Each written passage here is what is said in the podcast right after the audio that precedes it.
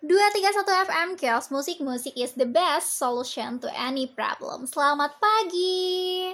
Ditemenin sama Winda di Balsam Bahasan langsung seputar musik. Seperti biasa aku bakalan nemenin kalian selama 15 menit ke depan Dengan beberapa informasi seputar the best three music in this week. Oke Sobat Balsam Musik adalah bahasa universal. Sebagian besar di antara kita pasti pernah dengar istilah itu kan?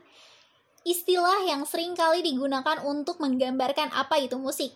Sebenarnya nggak cuma istilah tadi aja, masih banyak banget istilah lain yang biasa digunakan untuk menggambarkan apa itu musik. Seperti misalnya, musik adalah media untuk menyampaikan rasa.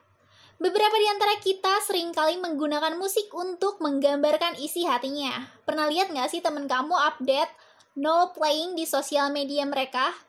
Bisa jadi salah satu contohnya. Nah, Biasanya nih, lagu-lagu yang lagi sering mereka dengerin itu bisa mewakili isi perasaannya. Meskipun terkadang nggak selalu sih. Ada juga yang memang karena lagi seneng banget sama lagunya, liriknya, atau bahkan ngefans sama penyanyinya. Ngomong-ngomong soal musik, tahu nggak sih kalau ternyata mendengarkan musik itu banyak sekali manfaatnya? Salah satunya adalah untuk membantu meredakan stres. Jadi ternyata musik juga dipercaya dapat membantu kita jadi lebih rileks loh sobat balsam. Selain itu, ada juga yang bilang kalau mendengarkan musik juga bisa membantu tidur kita jadi lebih nyenyak. Apalagi kalau kita dengerin musiknya yang bikin rileks badan. Buat sobat balsam nih yang suka susah tidur bisa dicoba. Nah, enggak cuman itu, manfaat musik yang mungkin sering kita rasakan adalah untuk memperbaiki suasana hati. Jadi kalau mood kita lagi kurang baik, kita bisa dengerin musik kesukaan kita buat bantu balikin mood kita biar jadi lebih baik. Tanpa perlu berlama-lama, kita langsung masuk ke topik pembahasan kita hari ini yaitu The Best Three Music in This Week. Kita mulai dari urutan ketiga dengan lagu yang berjudul Melukis Senja oleh Budi Doremi. Si Habudin Syukur atau lebih dikenal dengan nama Budi Doremi belum lama ini merilis single terbarunya yang berjudul Melukis Senja yaitu lagu yang menceritakan bagaimana seseorang bisa melewati masa-masa sulit termasuk masa pandemi COVID-19 yang tak kunjung usai. Nah, kata si Budi ini, melukis senja itu lagu tentang perjuangan bagaimana kita melewati masa sulit kita di saat pandemi. Karena menurut gue ini bukan persoalan pribadi bagaimana e, sebagai musisi, tetapi juga masalah semua orang lagu melukis senja itu bagaimana doa kita, harapan kita supaya bisa melewati ini dengan selamat. Nah, gitu katanya amin ya. Lagu Melukis Senja ini garap saat awal-awal pandemi, sekitar bulan Maret 2020 lalu. Tentu aja Budi Doremi merasakan betul bagaimana repotnya rekaman di masa pandemi. Ditambah lagi nih, saat itu semua studio rekaman ditutup karena pemerintah memberlakukan peraturan pembatasan sosial berskala besar. Budi Doremi pun harus merekam lagu tersebut di kantornya sendiri. Lagu ini digarap itu pas awal pandemi, bulan Maret kalau nggak salah.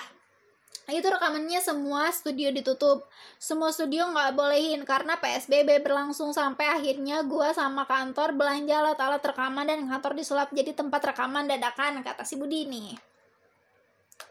Untuk masuk gedung itu pun kita harus PCR dulu dan sebagainya itu terbatas semuanya tapi alhamdulillah itu selesai kurang lebih satu bulan sampai video klipnya juga jadi nih sambung dia nih alhamdulillah ya cepet Selanjutnya tuh setelah 4 bulan dirilis lagu Melukis Senja ini direspon baik oleh masyarakat luas guys. Hal itu terbukti e, lagu Melukis Senja ini sudah didengarkan jutaan kali di aplikasi musik digital. Wow. Bahkan video klipnya sendiri sudah ditonton 16 juta kali. Uh, the best. Budi Doremi mengaku kaget nih dia. Lagu barunya itu bisa didengar banyak orang yang bikin Budi Doremi nggak nyangka ternyata banyak orang yang merasakan ceritanya di lagu Melukis Senja.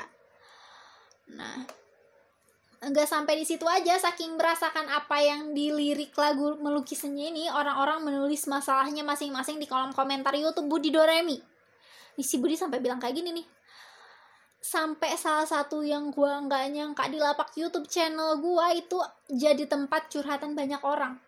Salah satunya pun itu isu tentang mental illness juga. jadi beberapa orang yang punya masalah depresi rasa pengen bunuh diri itu semuanya menceritakannya di situ di komentar gitu ya ya Allah jadi satu sama lain tuh membagikan cerita hidupnya gitu buat dia nggak nyangka baru kali ini nih kata si Budi baru kali ini gue bikin lagu isinya itu pada terima kasih dan pada nyemangatin hidupnya yang berat kata dia gitu oke okay. the best music yang kedua lagu yang berjudul mungkin hari ini skip false oke okay. Lagu yang berjudul mungkin hari ini esok atau nanti oleh Anet tahun 2020 punya cerita tersendiri untuk Anet Jawara Indonesian Idol Junior itu menelurkan karya terbaru judulnya mungkin hari ini, esok, atau nanti.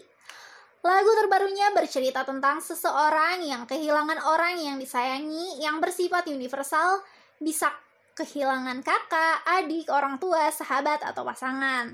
Nah, katanya proses di balik perekaman lagunya ini dilakukan di Jakarta.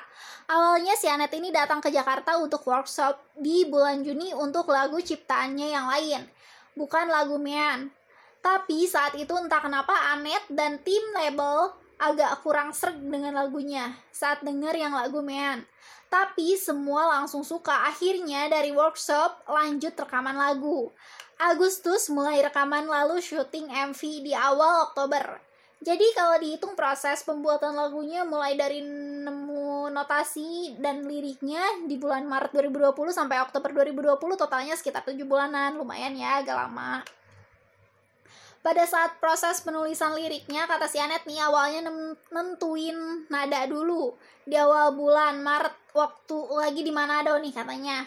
Jadi entah kenapa Anet sering dapat nada-nada di kepala, terus direkord di handphone kemudian mulai masukin lirik-lirik yang masih ngasal. Awalnya belum tahu sih ini lagunya tentang apa katanya. Nah kebetulan waktu itu Anet lagi suka dan baper banget sama film uh, Money Heist. Karena ada karakter favorit yang meninggal. Itu bikin Anet selalu menangis uh, kalau ingat. Karena dia bener-bener karakter favorit si Anet dan meninggalnya juga tragis banget akhirnya Anet coba tuang rasa kehilangan itu ke dalam lagu Mian dan jadilah seperti sekarang. Nah, dan untuk orang-orang yang terlibat dalam pembuatan lagunya si Anet ini nih, untuk notasi dan lirik itu dari si Anet sendiri, aransemen dari tim label Anet namanya itu Jeffrey Stefanius dan Rian Azerin. Kemudian ada manajer Kak Ripan, dan Mami, dan banyak lagi nih katanya. Semuanya boleh dilihat di deskripsi MP-nya, Mian. Siapa-siapa yang terlibat di proses bikin lagunya.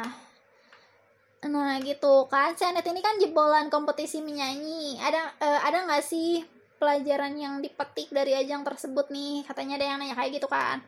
Senet jawab, banyak mulai dari bertambahnya pengalaman bertemu dan kenal orang baru baik teman kompetisi maupun kakak-kakak juri yang jago di bidangnya. Dan juga bertambahnya jam terbang kompetisi itu semua pengalaman yang berharga dan tak bisa digantikan dengan apa pun. Tapi yang paling besar didapat adalah makin bertambahnya rasa tidak mudah menyerah untuk menggapai apa yang sudah di Anet cita-citakan. Sejak kecil Anet sudah pengen jadi penyanyi yang dikenal banyak orang seperti idola Anet, Justin Bieber. Jadi Anet berjuang keras untuk itu banyak tantangan, banyak hambatan, tapi itu malah menjadi penyemangat untuk menjadi seorang yang berhasil dan bisa membahagiakan orang tua, keluarga, dan semua orang yang Anet sayangi, gitu katanya. And last, the best music in this week yaitu kepada lagu dari Nadine Amijah bertaut. Nah, penyanyi muda Nadine Amija baru-baru ini merilis video klip lagu Bertaut pada 2 November 2020 di kanal YouTube-nya. Bertaut merupakan satu di antara lagu dalam album Selamat Ulang Tahun yang dirilis pada 28 Mei 2020 lalu. Diketahui, perilisan album tersebut bertepatan dengan ulang tahun si Nadine ini nih. Lagu ini menjadi lagu dengan jumlah streaming tertinggi menjadi satu dari sekian lagu dalam album Selamat Ulang Tahun yang dirilis oleh Nadine Amija pada tanggal 28 Mei 2020 lalu dan menjadi lagu dengan jumlah streaming tertinggi. Bertaut akhirnya akan dirilis dalam bentuk video musik. Penayangan perdana video Bertaut akan hadir di kanal YouTube-nya pada tanggal 2 November 2020 pukul 4, uh, eh, pukul 16 waktu Indonesia Barat. Hingga akhirnya Bertaut dirilis dalam bentuk video musik. Nadine menceritakan Bertaut menjadi salah satu lagu favorit mendengar. Nih kata si Nadine, lagu tersebut bercerita tentang ikatan ibu dan anak, dirangkai dalam bahasa yang tajam dan indah, menuturkan tentang batin dan cinta yang tumbuh bersama melekat dalam satu uh, dalam banget. Lagu Bertaut sendiri masuk dalam nominasi karya produksi folk country balada terbaik AMI Awards 2020. Nadine Amijah menggandeng Stephanie Azali sebagai sutradara dan memproduksi video musik lagu Bertaut. Dalam video klipnya, Nadine ingin membuat para penggemar lebih jauh mengenal ceritanya. Dengan visual yang sangat khas, berkaitan video musik bertaut dikemas apik dengan mengandalkan kepiawaian tiga orang cast. Ketiganya tersebut mewakili tokoh anak, ibu, dan nenek. Hingga Kamis 29 April 2021, video klip tersebut telah ditonton sebanyak 20 juta kali. Wow, banyak banget. Nah, guys, Nah segitu dulu informasi yang aku kasih hari ini. Dan jangan lupa besok Winda bakalan kembali lagi di hari dan jam yang sama Dengan informasi yang lebih up to date Sobat Balsam. Only on 231 FM Chaos Musik. See you. Bye bye